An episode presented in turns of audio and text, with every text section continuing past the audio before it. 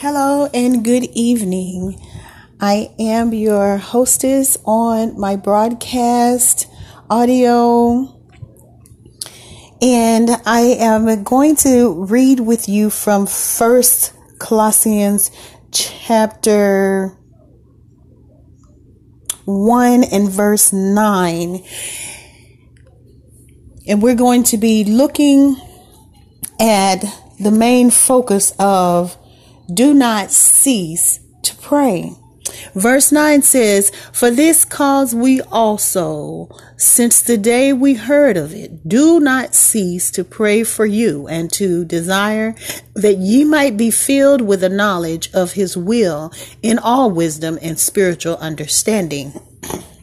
And I just want to encourage you today that if you're believing God for prayer, um, that you need to be lifted up for your life, friend, family, um, just something that you are hoping to have something encouraged to you, then send your prayer in to my prayer line and my prayer email at Chessie seven two nine one.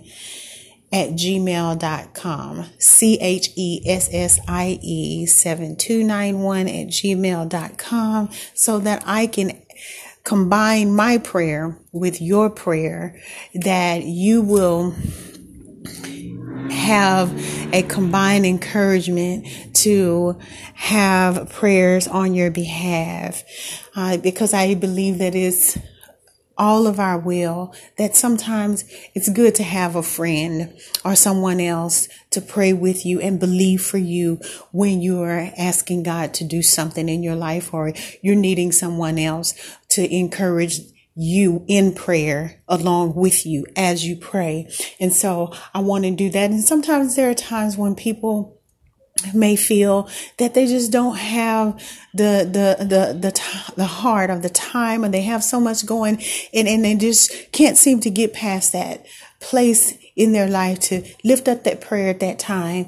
Then I will encourage my prayer with you as I lift up your prayer, and we put our faith together that you will receive your request from the Lord. Amen. And so I just want to do that. And hopefully here in the next upcoming weeks, I'm wanting to restart a prayer line where we can have people to combine themselves together in prayer lines, and we can lift up prayers. I have a couple of prayers that have been lifted up today for Missus Knowledge and, um, young Mister Uh, College, and we're going to lift them up in prayer and just believe God that you will pray according to God's will for their life, and a prayer of faith on their behalf.